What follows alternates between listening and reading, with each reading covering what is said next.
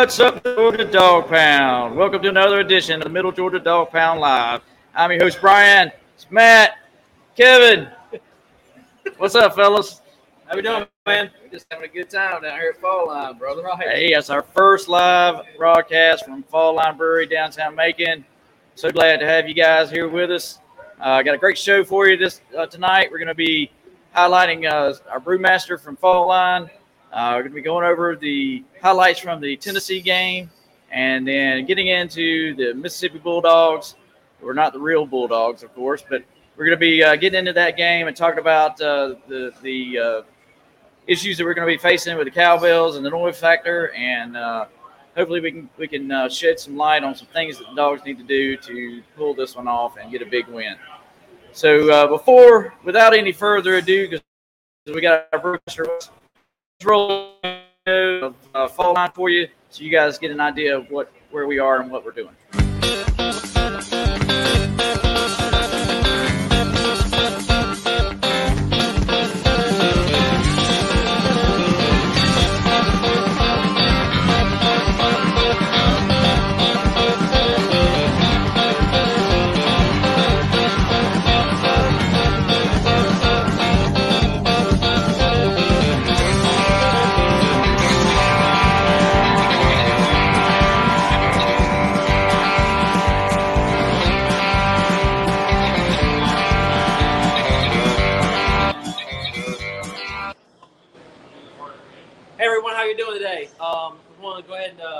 You guys to Doug here.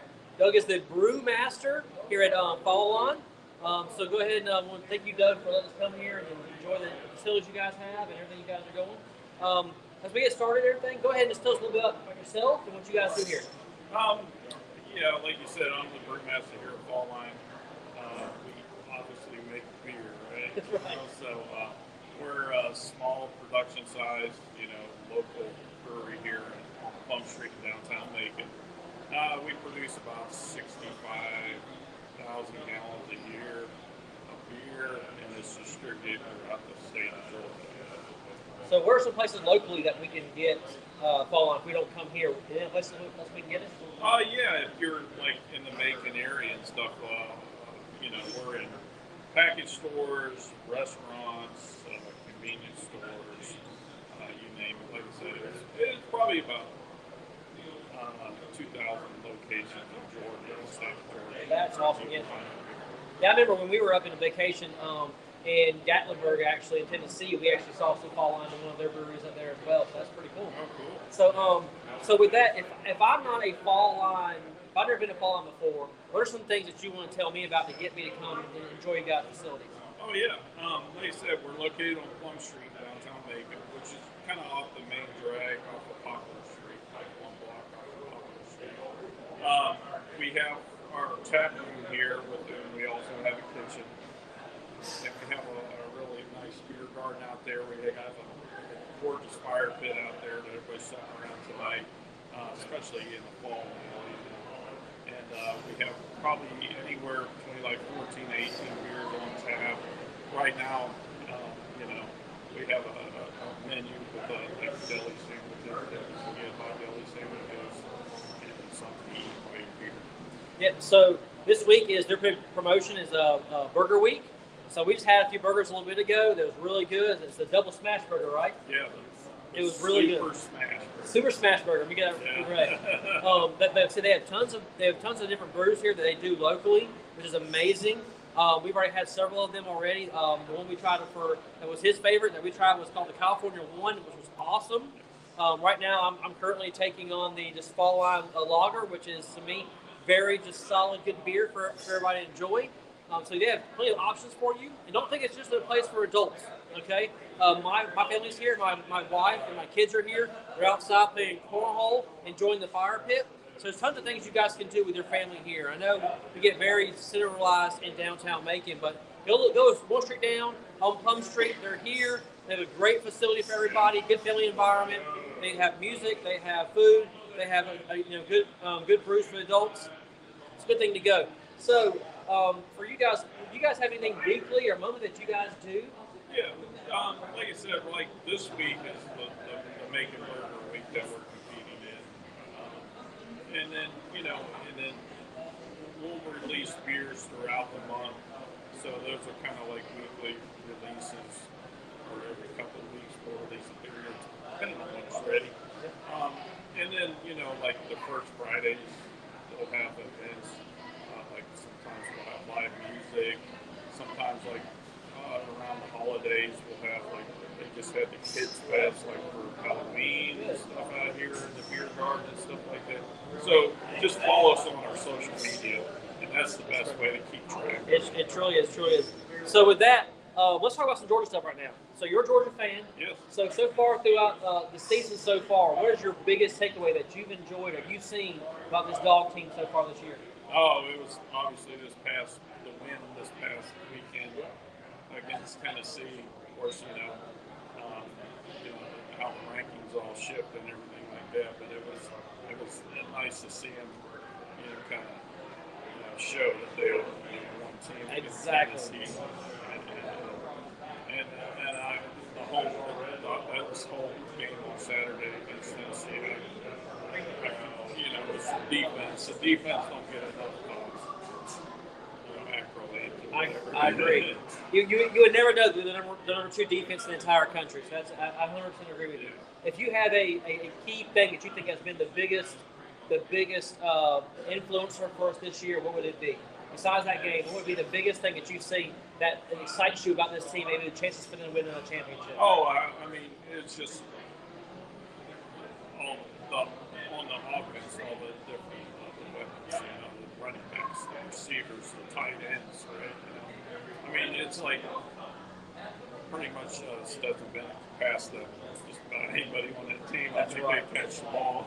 That's right. You're understanding like 20 different receivers throughout the entire team. That's it's, it's incredible. I don't think any other team has that entire country. So uh, thank you guys for uh, for, for viewing us. Uh, once again, thank you, Doug, for being here with us and showing us around and everything. Uh, please come out and support uh, Fall Line. That's the best beer in town. Other than that, thank you guys. Thank you, Doug. Yeah, cheers. All right, bud. The Volunteers of Tennessee, 8 0. The Georgia Bulldogs, also 8 and 0. Dogs, also 8 Bennett, pressure coming. Got Bennett, away from pressure one coming. man, and now he's going to tuck it Got and go away with it. one man, and Got now the first down. He might have the it. touchdown. Got the first down. He might have the touchdown. Oh, a rocket. Wow. Oh, a rocket. Wow. And it's still going. But is it going to make the end zone? And it's still going. corner of Is it going to make the end zone? Got the From corner his own of end this. zone. He waited too long, and down he goes. He Play fake. Bennett loads it. fires to the end zone. McConkey touchdown. One play, six more points for Georgia. Bennett looks left, goes high. Touchdown. Hooker gonna go long to the near corner to Tillman, and it's intercepted by Kelee Ringo. And took a big shot in the backfield. He's going down. Blitz coming off the corner. Hooker's in trouble. He's going down. Dropped at midfield. A tough time getting there. Try a draw play, and the ball is out. And Georgia's got it. Hooker waiting too long again. Down he goes again. Hooker going down again. Blitz. Hooker going down again. She's same blitz. Javon Bullard again. Hooker thought about running. Now it's too late to run. Down he goes. One more snap. And Georgia goes to 9 and 0. 6 and 0 in the conference. 27 13.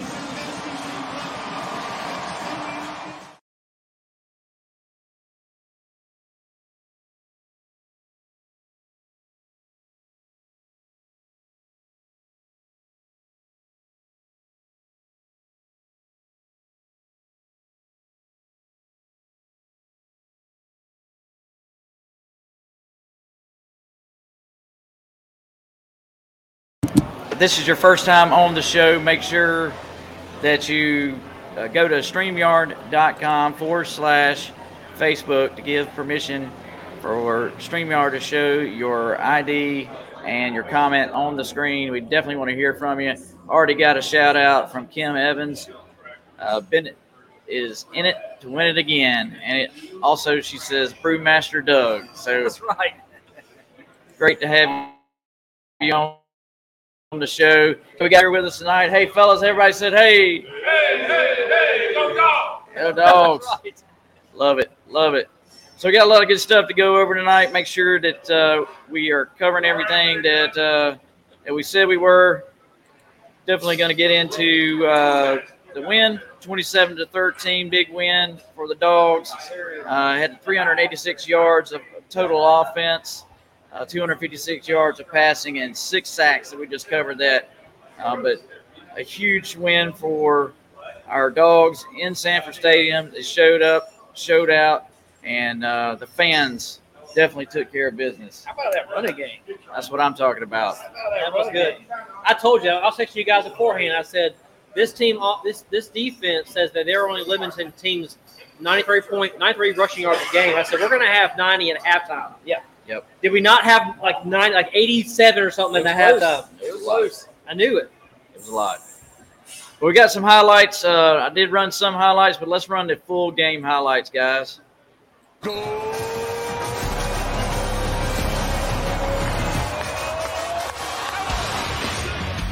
Stetson will throw in a crowd of traffic. He hits Brock Bowers at midfield on the logo.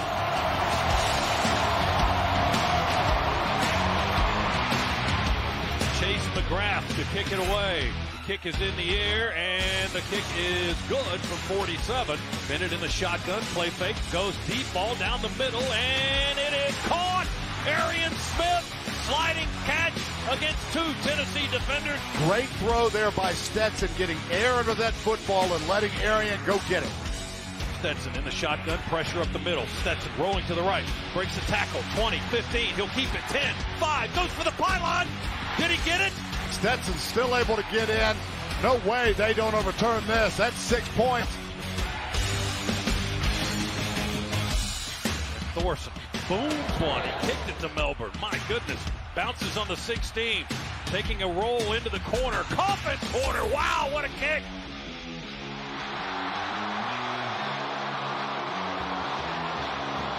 Third down, six for Tennessee. They're on their own five. Snap back to Hooker. He stands in the end zone. Oh, we drill it. The ball came out. Fight for it. Who's got it? It's on the one. It might be in the end zone. I can't tell. Lone setback is Edwards. Play fake. Roll to the right a little bit. Set and throw. Deep ball for McConkey. He's open. That's a touchdown. He slides into the end zone. He was five yards behind his man. He beat the Dickens out of Slaughter. Slaughter got slaughtered, and McConkey with six. Boy, Touchdown, Georgia.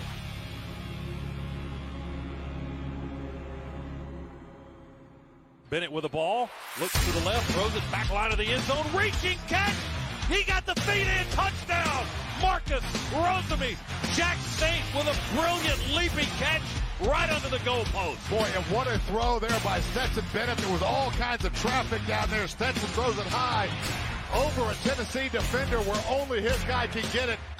Play fake Hooker, deep ball, near sideline, one on one. They've intercepted, intercepted going into the end zone. Ringo pulls it away. It's the dog's ball going the other way. We'll have it at the 20.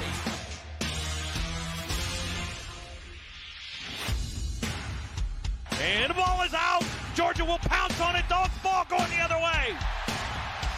Third down and 17 for Tennessee as the rain falls harder. Split backfield. Here comes pressure from the edges. We got him again. He went down on the 35. Hooker with pressure, and Bullard's gonna get him. Sack number two for Javon Bullard. Tosses it to Edwards with some blocks. Sidesteps one tackle, almost fell to the turf. He cuts back inside towards the hash, gets the first down on a terrific run, and Georgia will win this ball game with eight seconds to go. And right at this moment, Georgia remains undefeated with a 27 to 13 win. Yes, so great game, guys. Uh, big win for the Dogs in Sanford Stadium. I really honestly believe that we could have scored more points had the rain not hit. Uh, man, we went to, to the straight run mode and protect the football. I mean, you guys saw that. Well, we had two. Fum- there was two fumbles back to back. Georgia, Georgia fumbled, uh, or Tennessee fumbled. Georgia recovered. Then Georgia turned around and fumbled it right back. So uh, it was definitely hard sledding there with the rain coming down. Uh, I feel like that we could have easily dropped at least two more touchdowns on Tennessee had uh, had we not had issues with the rain. But what's your takeaways from the game, Matt? I mean, I know everyone talks about. I mean, it's honestly the defense. The defense played their hearts out. Those guys completely came on the field and said, you know, we're gonna we're gonna do something no one else has done. We're gonna play man to man, and we're gonna make them guys throw the ball on us. And so, I think that's great. Only other team has done that so far this year. And so, to have those guys who everyone's questioned, oh, we have we have 15 guys going off to the NFL. We have all these people that were leaving. How good is this defense? And they tested us, and we showed up and, and went man to man on them and made. And guess what? You mentioned it last show mm-hmm. that people, the quarterbacks, have been getting the ball off so fast. Two point what seven seconds Two point, yeah, something like that. every every play, having us time to get pressure on the quarterback. The Kentucky, Tennessee can, depends on that time um, to make those deep. Yep. So what happens? You give us three seconds, we're going to sack you. Yep, And so that's what happened. over and Two, over. yeah, two point two point seven seconds, we won't get to you. We'll pressure you. For three seconds, you're mine. Yep. And so I think that was tremendous. That it was involved. The crowd was electric. You were there. Yes. Um, and we could put on the TV how electric it was. It was so awesome. And so, I mean, uh, the side note, besides the defense playing great, I've never been so excited for a punt in my entire life. yeah, that was That awesome. punt really, really set it off for me. I was literally cheering. My my kids were watching me like, why are you caring about a punt? I'm like, you don't understand how great that is. Yep. Um, so it was it was really awesome. I mean, changing the field is amazing, Oh yeah. and so it was just a, a good weapon to have that. And he's freshman. It's great. Absolutely. Absolutely. Talk a little bit about Stetson Bennett, Kevin. I mean, I want to say something to Matt. He stole my thunder with my defense. Okay. That's my defense. I'm sorry. You're right. You're right. You're right. But yeah, But you got to talk about Stetson Bennett. I mean, he he took it on the chin, uh, took it personal this game. I feel like with the the phone calls going out to his cell phone over and over and over, what 600, 700 phone calls. He came out to make a point, and uh, for him to come out and drive down the field that that drive and then score the touchdown himself, and hold the fingers up. Yep, that's good. It this is epic. uh, this is what I was talking about on our last show. You know, Stetson's got to step up and be the captain, the commander of the offense that we know he can be. We saw it last year. We're seeing it to another degree this year. He stepped it up another level this game, and I think this is going to continue on. I think all the Tennessee fans did was basically, uh, you know, light a fire under Stetson Bennett, and, and you're going to see. You gotta shave that yeah, head. you got to you got I'm to get the telling you, haircut, man. when he It's- it's shaved his head up for Oregon, he was on point. Then we had a little bit of weird, right, up and down. All of a sudden, he shaves, shaves it again before this game. And what happens? He's lighting it up again. Right. Even with the rain, he was still lighting it up again. That's my that's my, that's my wife, everybody. My, my wife walks by. Yep. Oh, that's good stuff. Good stuff. Good stuff. Well, guys, um, I wanted to make sure that I showed the Stetson interview, but I, I called in on a radio show, one of the Tennessee radio shows, and I told him, I said, you guys brought the trifecta. Number one, you had Erik Ainge tweeting out that, that uh, Sanford Stadium is not loud, which it is, and it was twice as loud as it was for the Arkansas game. Then you had uh, the college football playoff committee moving us from number one to three. And then you had the phone calls going out to Stetson Bennett over and over and over and over. So it's like pouring gasoline on the fire. And uh, this is what Stetson Bennett had to say uh, about the phone calls he was receiving. Probably six, seven hundred. No kidding. Yeah. Phone calls, not just text. Text everything. Put it on vibrate. Yeah, I figured out a way to hide them, hide them all so they wouldn't show up. But What time did that start? Probably noon, Wow. probably. Any don't know. messages? Yeah, a lot, lot, lot of messages. A lot of them. Did you return any? No, no, didn't return any. Just, just sat on them, ate them. Is that kind of thing motivation? I mean, you know, I mean, I, I know that kind of silly stuff happens all the time, but did it light a little fire? There? I wouldn't say motivation, but it's, it's. uh There's probably something there. Yeah.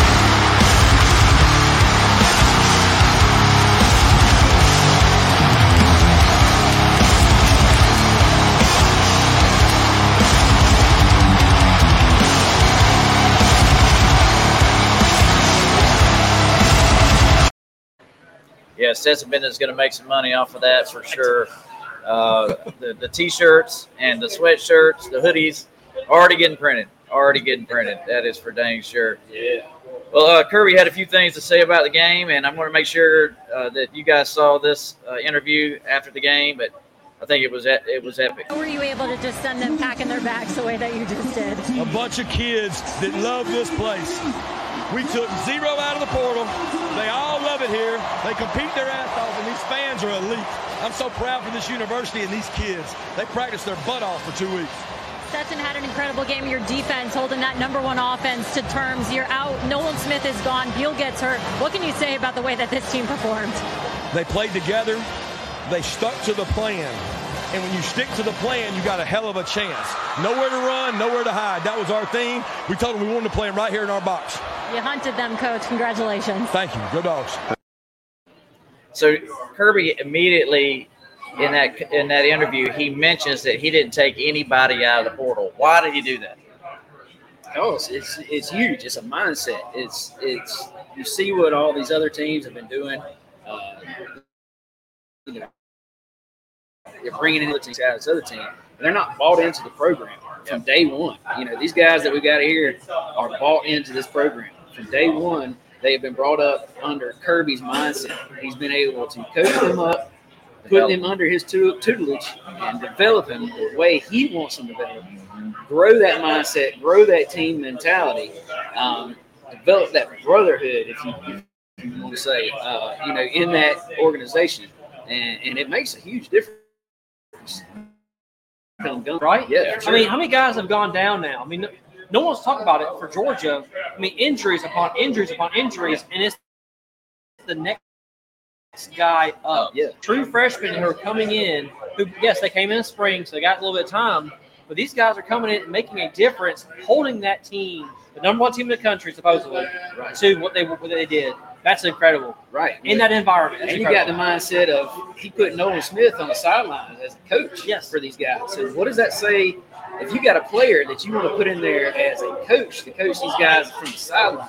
What does that say about the mentality that's in that in that program? Yeah, he definitely did it for a point. The point, just like you guys said, come to Georgia.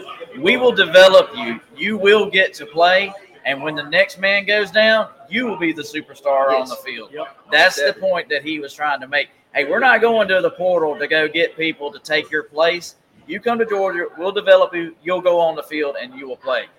Um, so let's grab some comments here before I before I uh, miss it. Here we got a few comments. Not sure who that is. Has called me best player of the game. Totally agree. 100 decibels. It was close. It was like 130 something, but it was definitely louder than the Arkansas game. And we went to that game last year, and our eardrums hurt after we left. Right. Uh, then somebody says that's my quarterback, Troy Milton. Troy Milton. Okay, next man, next man up. Yep. So uh, yeah, it's just a uh, a huge, um, a huge win for the dogs this week, and uh, I cannot wait to see what we're going to do at Mississippi State. Now, big loss in the SEC with Alabama losing to LSU. What did you guys take away from the from that Alabama team? I mean, we've been talking about it. I called it at the beginning of the season. I'm going to go ahead and point it out. I pointed out that, we're, that Alabama was going to lose two regular season games. Did not think it was going to be LSU though, but nonetheless, LSU at night is different than LSU at 11 o'clock in the afternoon, right? Yeah. We all know that. I'm gonna give that uh, give you more accolades. You said it's about discipline. This defense for them, or that the offense, the, the, the team in general for Alabama is not as disciplined as they have been in the past.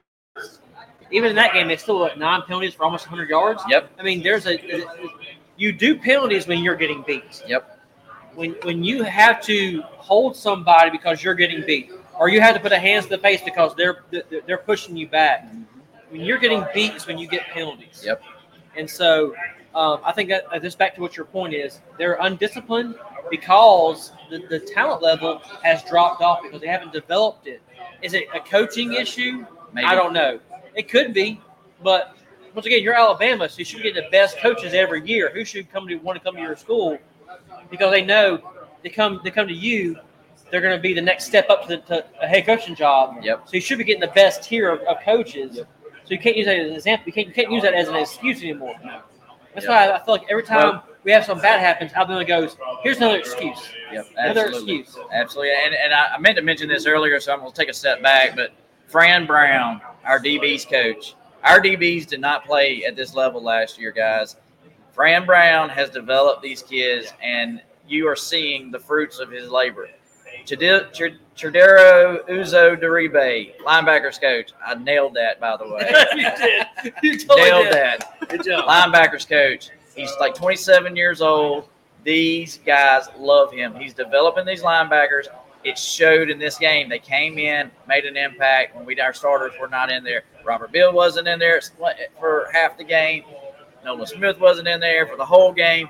These guys showed out. So kudos to them. Back to Alabama.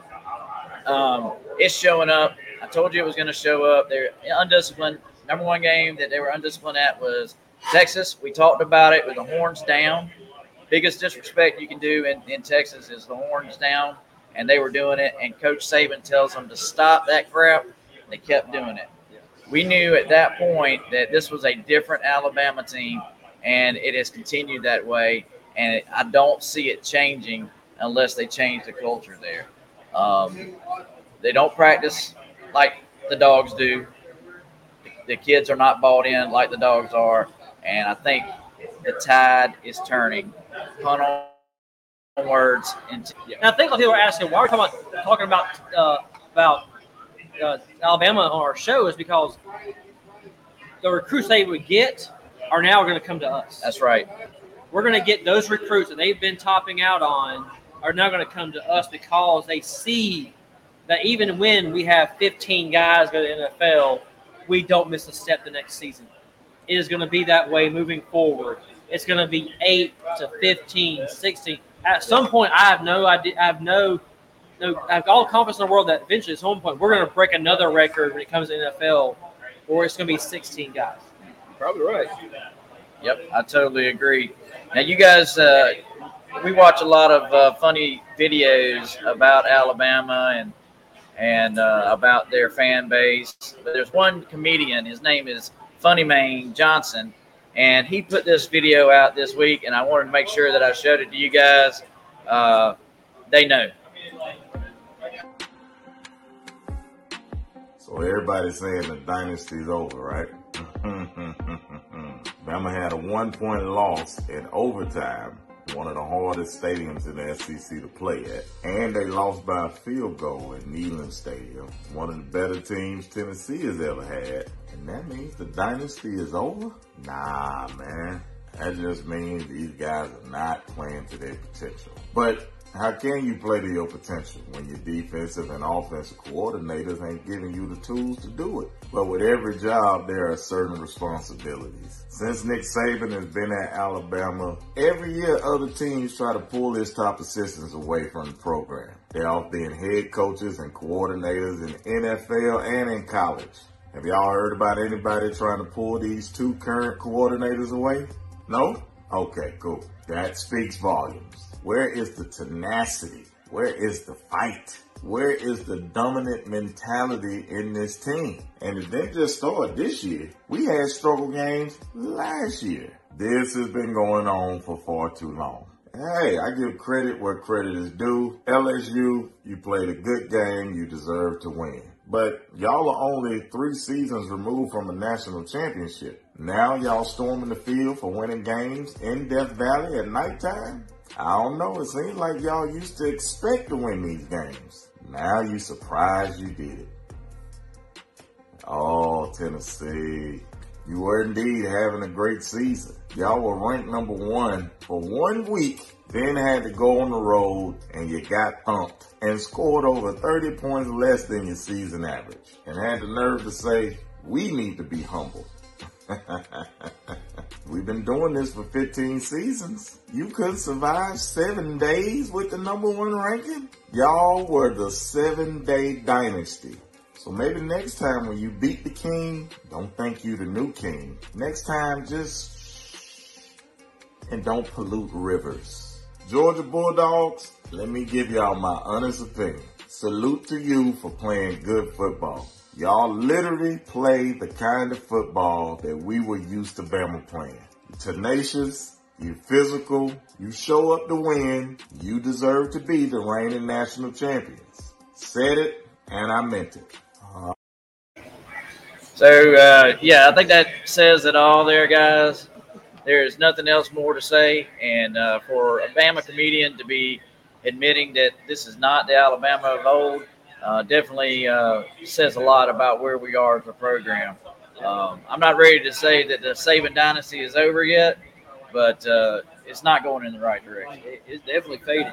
It's faded for real. He's not the only one that noticed that. You No. know, Greg McElroy, former uh, quarterback for Alabama, uh, he noticed it. He even said something about it this week on his show.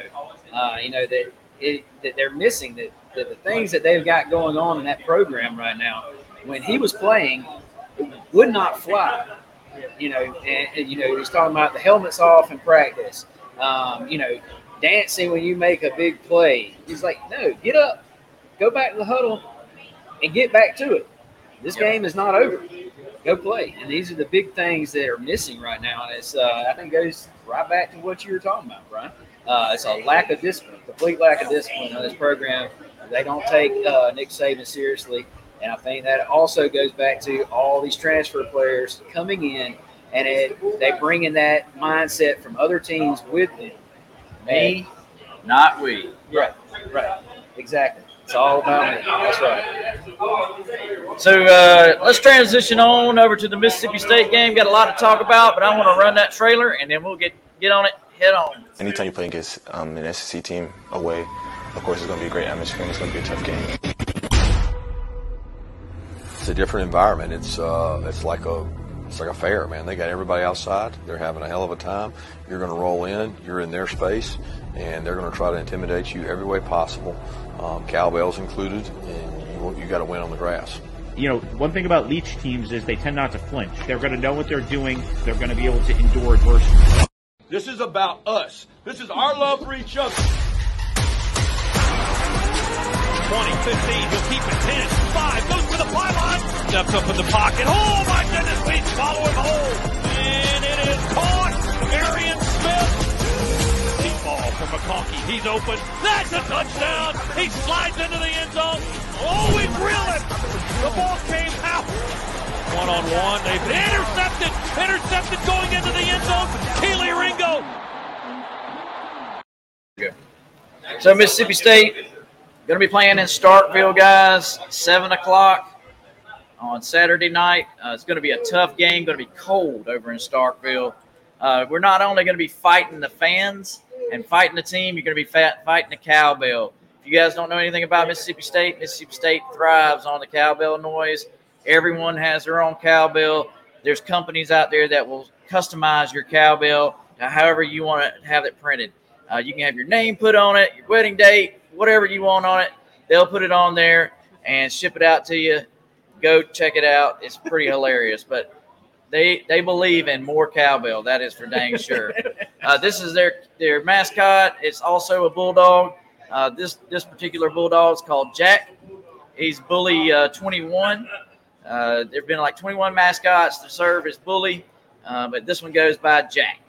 So uh, pretty pretty cool. Uh, we love the bulldogs, but uh, there's only one real bulldog, and that's Uga, right? Yep, that's right. So Mike Leach, the pirate, he's gonna the, the head coach of uh, Mississippi State. He's been been around for a while as offensive coordinator throughout the Midwest. There, was at- and he was at Kentucky for a while and Oklahoma, and then he, his longest stint was there at Texas Tech. Uh, that's where I remember him the most, in Washington State, of course. And now he's uh, he's here at Mississippi State. Brings a spread style offense that's hard to defend. That is for sure. But uh, let's get into the offense. Matt, tell us a little bit about what to expect from uh, from the offense side of the ball. So we have, you know, the, the everybody knows is Will um, Will Rogers.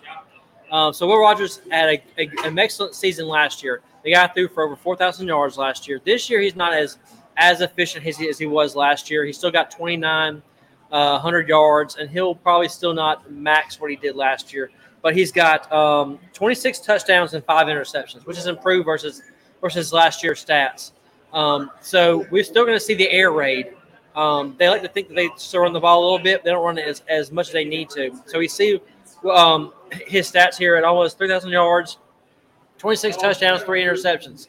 Uh, his, his, uh, his completion rate is not as good as also as well as last year's, which is surprising because we looked at um, the, the, the prelim of this year and they had the most returning starters on offense.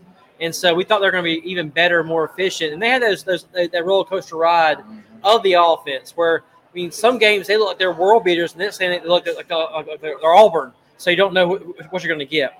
Um, we go to the running backs. We got two running backs to look at. We got Johnson and we got Mark. Um, Johnson, both the guys are, are both around what 400 yards. So Johnson's around 406 yards, and then you had uh, Mark who's around 357 yards. Uh, Mark has more touchdowns, which means we're, we're going to see him in the red zone moving the ball around a lot. Uh, but these guys, that's really all they have is, is these two running backs. Um, so if we can, once again, same like we did last week, we control the running game, force them into one dimensional, we'll, we'll see the same kind of outcome we saw last week. We get the receivers. It's something that we see a lot of them as we would see Georgia. They spread the ball around a lot to a bunch of different receivers. Um, I highlighted four of the receivers they have. Um, we have uh, Thomas, Ducking, uh, Harvey, and Griffin. The first receiver is Thomas here, 540 yards, uh, five touchdowns. He averages the ball about about 15 yards per catch. So they're going to be the, the, key receiver for them is going to be this guy right here. Um, Ducking, uh, he's about almost 400 yards, eight touchdowns. So once again, red zone inside the 15. This guy's the guy they're going to target if they if they get that close to the end zone. Uh, and then you get, you uh, Harvey, which is about the same kind of 356 yards, two touchdowns. N- not as much in the red zone, but more about opening and spread spreading the ball out in the middle of the field. Um, and you got Griffin here, um, 333 yards. He's still averaging a good amount of yards. Uh, size is is not what you would think typically for a wide receiver, but once again, open space kind of guy. You're going to see a lot of these short um, slants, short, uh, you know, 15. I'm sorry, uh, 10 to 15 yard passes. So if we can do what we did last week, and we can get those tackles made, um, back to those key points. Like the last week, I gave you five points we need to do to win the game, and one of them was tackle. We did that amazing, and even Gary Danielson, of all folks, said it in his broadcast that Georgia was making tackles. We didn't give them extra yards. Right. We caught the ball, we tackled them. These teams thrive on moving the ball, breaking a tackle, and running 20 yards. So if we continue that same kind of premise, put those guys on an island, and then make our defensive line work, we will see the same results we did last week. I like it. I like it. Kevin, bring us up to speed on the defense, man. What you got? Well, I got uh, several uh, highlighted folks here. Uh, I've got uh, first off is a linebacker, uh, Nathaniel Watson. Uh, he's a senior, uh, 6'2", 240, uh, and number 14. Uh, this guy is he's leads uh, Mississippi State and tackles, 78 tackles total. Uh, he's got four sacks, the second best on the team, one for forced fumble, and one interception. Um, this guy, he, he really gets after the quarterback, prides himself on chasing down the quarterback, um, putting pressure on him. So we, have got to make sure that uh, Stetson is uh, pressure free when it comes to uh, Watson. Um, he likes to cause trouble in the passing game. Uh, this guy, he really, when he hits the line, he's he can shed blocks uh, pretty easily. Um, uh, went back and looked at some highlights of the LSU game, and uh, he really got after their quarterback. Uh, and having a mobile quarterback in that game was very beneficial because he get in the backfield, and that's one thing that they would. the the defensive line was spread open, and the quarterback would run through. Um, second off is a safety, uh, Collin Duncan, uh, a six foot two ten. Um, is senior, number nineteen. Uh, he's got 42 tackles, two sacks, two forced fumbles, four passes deflected. Uh, this he uh, Duncan likes to get uh, physical in coverage. Uh, he's very handsy, gets in there, tries to rip the ball away, cause uh, issues with the receiver, cause fumbles, uh, and just disrupt the plays. Um, second or third is Tyrus Wheat. he's a linebacker, 6'2", 240 senior. Is number two. uh, 42 tackles. That's the fifth best on the team. Uh, five sacks, which he leads the team in sacks. Uh, two passes deflected. Um, he likes to come off the edge and blitz. Uh, he can drop back, cover, and pass coverage. Um, he's got a high motor. Uh, he's very relentless and aggressive uh, in his uh, coverage. Uh, fourth is Emmanuel Forbes. Um, he's a corner, a junior, six foot, 180, number 13. Uh, he's- he's got 24 tackles on the season, uh, five interceptions. Uh, he leads the nation uh, in interceptions, by the way. Um, so Stetson Bennett's got to be very, very aware not to throw to this guy. Uh, be careful when you throw to but make sure you got your receiver open uh, and don't don't force that because he's got good hands. He will take the ball away. Uh, he's got two touchdowns on those interceptions for the year. Um, one against Kentucky and once one against A and M. Uh, so and he's also had seven passes deflected. So he can get in, in get his hands in there, get physical um, with whoever he's covering. Uh, so you got Stetson's got to watch out for this guy, not make any uh, careless throws, any mistakes. Um, and our last uh, player is Randy Charlton. is a defensive end, senior, 6'3", 270. He's number five. Uh, he's got 23 tackles on the season, three sacks, one for, forced fumble. And that forced fumble came against Alabama. Uh, so these are all just a few that we've got to watch out for. But you know, my overall synopsis of going back and watching these guys play, um, you know, main game I went back and watched was LSU. I guess because I feel like that's who we're going to see in the SEC championship game. These guys, they tend to open up a lot of running lanes for the quarterback to get into. Um, they over pursue. They open up. Even when they come around to get the quarterback, there's nobody to close that gap that the, the ends or the linebackers create coming around to get the quarterback. And the quarterback just blasts through. So that's a that's a weakness that they have. I mean, they're they're ranked uh, 74th overall in the nation against the run, um, allowing 150.6 yards per game. And uh, so these are some of the things that I feel like that Georgia can expose Yep. and, and take advantage of. Yep, absolutely. Um, uh, they they uh, trying to find they got the number 46 ranked defense overall. So that goes back to the point of I, I feel like Georgia plays the game that we had against Tennessee that we know they're capable of playing. The command, the offense, sets commands the offense. It shouldn't have any trouble driving down the field and scoring on this defense. Totally agree, man. Totally agree. Let's get into our week 11 matchups, and then we're going to jump back in here and talk about what the keys are going to be for the Georgia uh, football team to win in Starkville and uh, what it's going to take for us to pull off a huge one there and, and get it done. So, our first game that we're going to cover is Alabama at Ole Miss. Now, this is the one that I thought was going to be the upset. What do you guys think? I'll go first. Go Um, Alabama is 37 and 1 versus uh, after a loss, so they're not losing this game. Done. Uh, but is this is this the Alabama of old? Ole Miss has no defense. Out, same same old offense. Ole, Ole Miss team defense. I like it. I like it. Kevin, what you think? I am going to disagree with that. I think this is the game, another game that Alabama chokes on.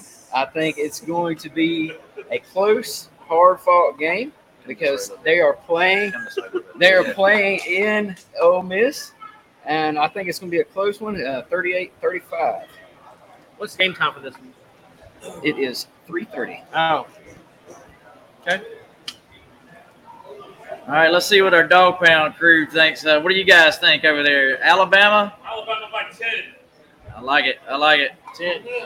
You going Ole Miss? Oh. Hunter Ivy. But why? Why? Because he likes Hawaii. Why is Ole Miss? Okay, let's do this. I like Matt. it. Also, Alabama wins late on field goal. Okay. Yeah. I like it. I like it. All right. Next game, guys. Next game is TCU at Texas. Matt, Matt, what you got on this one, buddy? Once again, this game will take four, like between four and a half to seven hours to play. Um, Texas, I, I don't. That's a hard one. TCU. I picked this game because TCU always TCU always looks like crap the first half and the second half they end somehow winning the game. Texas is that team that looks like trash the first half and eventually wins the game. So these two are like almost like mirror images of, of each other. But I just don't like I just don't I don't like Texas. I'm sorry. I just not feeling Texas, but I think it'll be a super close game. It'll come down to last possession. But I think TCU will will escape out of victory by like two points. I got it. But they may lose, which would be great because they get them off the, out of the playoff. But I want them in the playoff because I want to play them. Kevin, what you think? bud? Well, once again, I disagree with Matt. I said this is going to be one of those games. It is at Texas. It's a night game. These fans are going to be rowdy. They're going to be fired up. They're going to be ready to play. They're going to want this game because TCU is number what? What? They're number two? No, four. They're number four. They're number four. So Texas is going to want this game. They're going to want to prove themselves. Texas has had a couple big wins. I mean, they throttled Oklahoma 49 to nothing. So you can't throw them. You got to throw them a bone somewhere. Um, they almost beat Alabama too. They should have beat Alabama. TCU's You been waiting for that. TCU's been waiting for a loss for weeks now. Yeah. They escaped losses So- for weeks now. So at So- some point they're going to get one. So we can debate this for a while, but I'm Texas winning this game 36 to 28. I like it. I like it. I missed some comments here. Madison says, I'm hoping Ole Miss, but I think Alabama will come back with fire fire under their butts. And then, uh, let's see. Ken Lalonde says 35 20 Bama. Let's see. T- Ken Lalonde says Texas by three over TCU. I like it. I like it. All right, Dog Pound Crew, what you what do you guys think over there?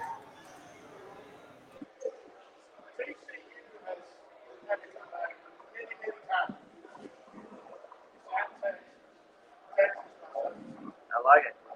No, truly in America. I give, uh, I give Texas the edge on this one. Uh, 27-20, it may have been a whole foot advantage. I think, I. Nick? Um, I'm, I'm actually going to say TCU 23-20. I like it. I like it.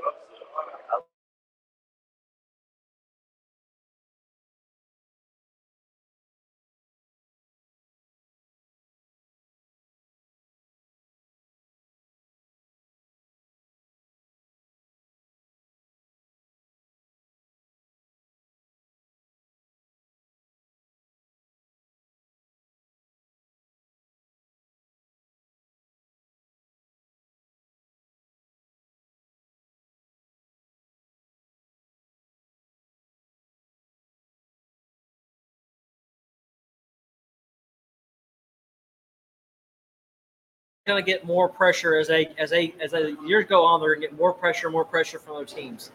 Yes, Washington's not is not the caliber they are, but they they're still what a seven and two team, so they have a chance to knock them off. Um, do I think they will? No, I, I 100% I think uh, Oregon will continue their their streak of playing great in the Pac-12 Flag Football League, and then um, it'll be it'll, we'll meet them again in the playoffs. Yeah. I like it. Yeah, I think Oregon's going to take this one too.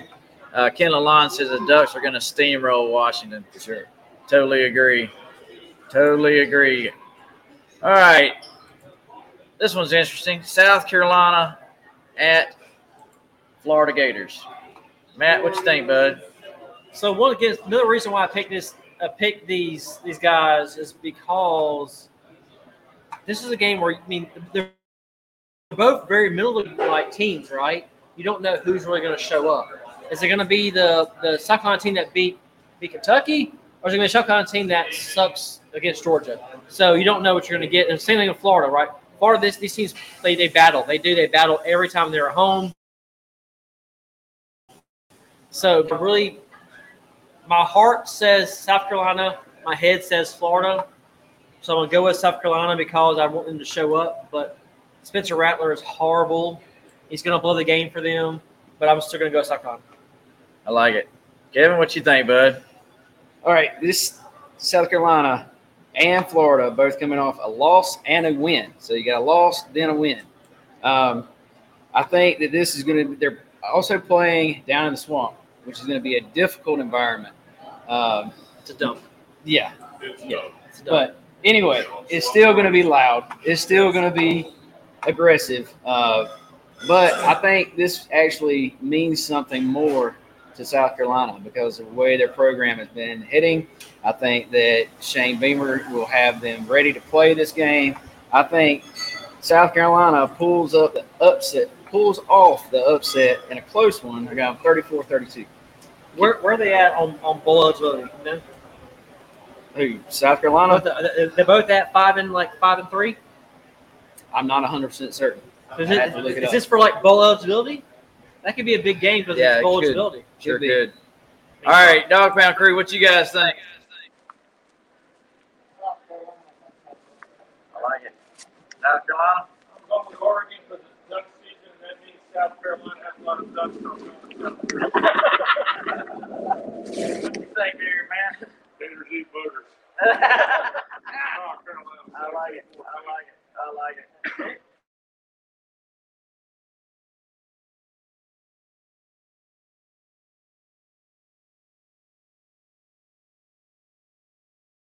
Hey, I don't like it. You're good. You're good. I got you. Good deal. Good deal. All right. On to our next game here. Texas A&M at Auburn is the That's a great one right there. it's it's the piss poor bowl. It's the underachiever bowl of all. Uh. It's- so I so I picked this game because it is which team is the biggest dumpster fire out there, right? And I, honestly, I I feel a little sympathy towards to Auburn, right? Because at least they, they don't have a coach. You know, Cadillac. Well, you got Cadillac. Okay, man. well, God, Come he's not on. a real coach. Okay, He has a they, don't have a real leader to lead them. Versus Texas A&M, who has a real high-paid ninety thousand, ninety million dollars a leader. So man, it's just Was it worth the money? I'm going. I'm going Auburn. I think they can score more points. I like it. Yeah. Kevin? Uh, the last five games for both teams, that is a lot of L's. I mean, a lot of L's. There's not even a W there the last five games for either team. So it's like, who can lay an egg the least? Uh, that's what's going to win them this game. It's a night game. It's at Auburn. I'm going to take Auburn 32 to 28. I like it. Ken Lalonde says, I see the transfer portal for a lot of A&M's team. Yeah, I do too, buddy. They're hitting it. They're going to be hitting it hard. All those five stars. That's right. Did we Uh, tell you what we like? Yeah, man. I'm fixing to bring you on. Hold on just a second. All right, go. Second to the fan. I'd like a tank, and I'd like a Cadillac Eldorado. Auburn. There we go. Auburn. A&M.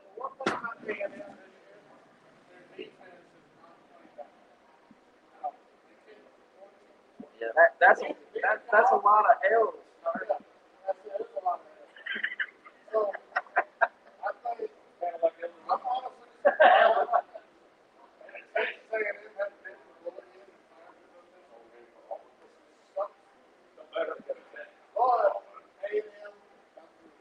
Okay, I like it. Matt, what you think, bud?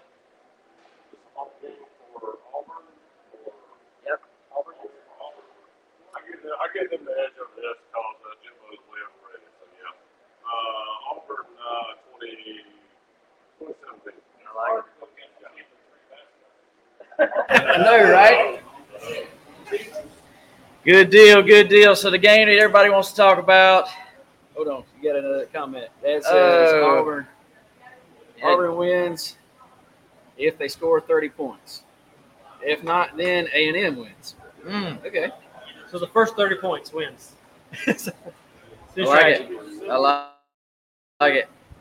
All right, so the game we want to talk about, the game of the weeks, the dogs versus the dogs in Starkville.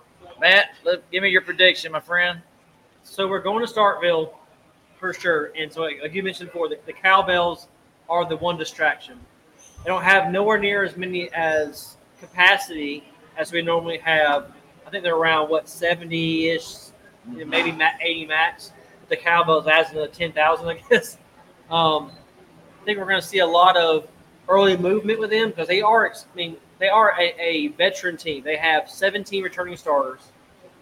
They have some history there. It's going to be a night game. They're going to have a little bit of motion. So we're going to see a little bit of early on uh, Missouri game, in my opinion. First half may be within seven, ten points. But I think the second half, we burn them on experience. And I think it becomes where it becomes that separation between them. So I'm going to go ahead and, you know, of course, say Georgia. Even though prelim for this season, I will go ahead and say this was the this was the game I said Georgia would lose Yeah, I did too. Because trap game. because it would be the trap game versus our middle linebackers would be would struggle, but Johnson, Dumas Johnson, and Mondon have really impressed me. More about uh, Johnson has impressed me more than anybody else. Yep, that Joker, he's a warrior. He literally puts a helmet on like it is like watching Gladiator. That Joker puts a helmet on and he's coming out with. I mean, I mean, you watch the game. The guys are trying to high five him for a for a, good play. He's like, no, leave me alone. I'm playing. Yep. I'm playing. The guy's he's focused. I love it. So um, I'm gonna say so. Georgia still scores. Um, I'm gonna say I'm gonna say 42-13. I like it. Kevin? This, I, I don't know why y'all were even worried about this game at the beginning of the season. I was never worried about this game. Y'all know it. I told you both. I was the only one. I was the only one. For some reason, I'm getting shamed over here in the sidelines. But I was not worried about this game. We're going in this this game, and we were facing the number 46 ranked defense. They have they are ranked not they are ranked 94th overall penalties. They have 63 penalties overall this season. They uh, they're facing one of the top de- uh, offenses in the country. I don't know why everybody's not realizing that. Georgia has one of the top ranked offenses in the country. I think we're in the top five. Oh, yeah, We're in the top five. I know. So this is going to be one of those games where discipline is going to matter. And we've all seen that Georgia can step up. They play disciplined football. They don't get dumb penalties. And when they do, somebody, mainly the whole team, steps up, fills the gap, overcomes those penalties. That's what you're going to see. You're not going to see a, a penalty ridden game. Um, I think Georgia goes out this game. They dominate. They once again will dominate the line of scrimmage, both sides of the ball, just like we did against Tennessee. Um, uh, we'll take the crowd of the game early on. We'll run up the score in the first half. Half the stadium will be gone, and we'll win this game. It's going to be 38 to three. I like it. I like it. Dad says 55 to 23.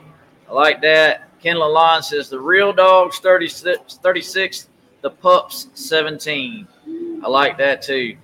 All right, let's get our dog pound crew in here. What you guys? All right. I say Will Rogers. I mean, I know he's, a, he's an experienced quarterback in the league. Leads the SEC in uh, passing.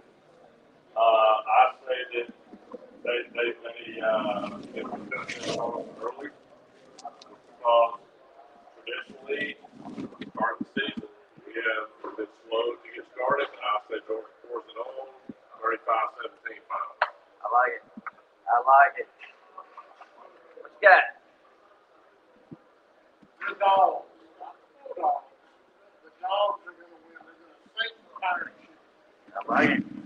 Georgia wins 52 to 6. Wow. Hey, throw it out there. Just drop it going. Nick, what kind of prediction you got on the dogs this week? Bulldogs are going to show out this weekend. They're going to show why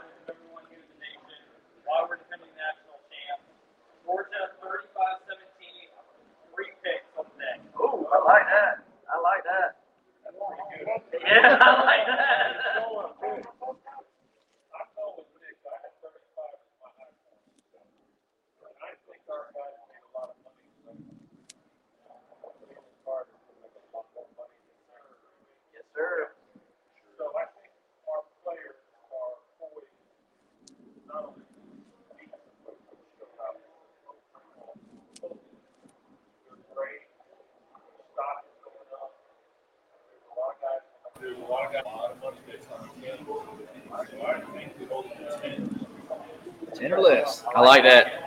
like that.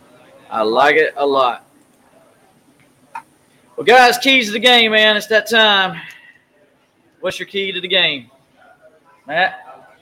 Me, I, I'm gonna I'm gonna stick with it. With this kind of offense, we have to tackle first. When they make their little dinky little five, seven yard passes, we need to tackle. And with that, playing that one, the man on man uh, secondary allows him to eventually uh, sack the quarterback at least three times this week. I know everybody's been giving us a hard time for not making sacks. I think we're going to see more sacks this week. I think we're going to see three. And I would love to see Nick's prediction with three interceptions. That'd be amazing. Because at some point, when we have to, when we get score up so high, they're going to start going deep, and we're Yeah. going to start picking them off. Yep. Yep. I like it. Kevin? Well, I think I've already covered it, but I'm going to say it again. Down the low sides of the ball, just pummel them into submission. That's what we did to Alabama. I mean, that's what we did to Tennessee.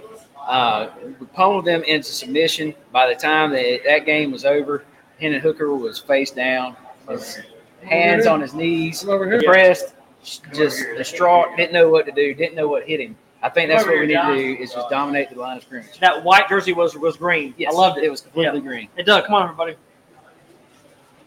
All right. Key to the game. Key to the game. What's your key to the game? My key to the game? Yep. Same thing Tennessee. Because Mississippi State has an air raid offense. Have I love it. two pressure, Will Rogers. Win the line of scrimmage.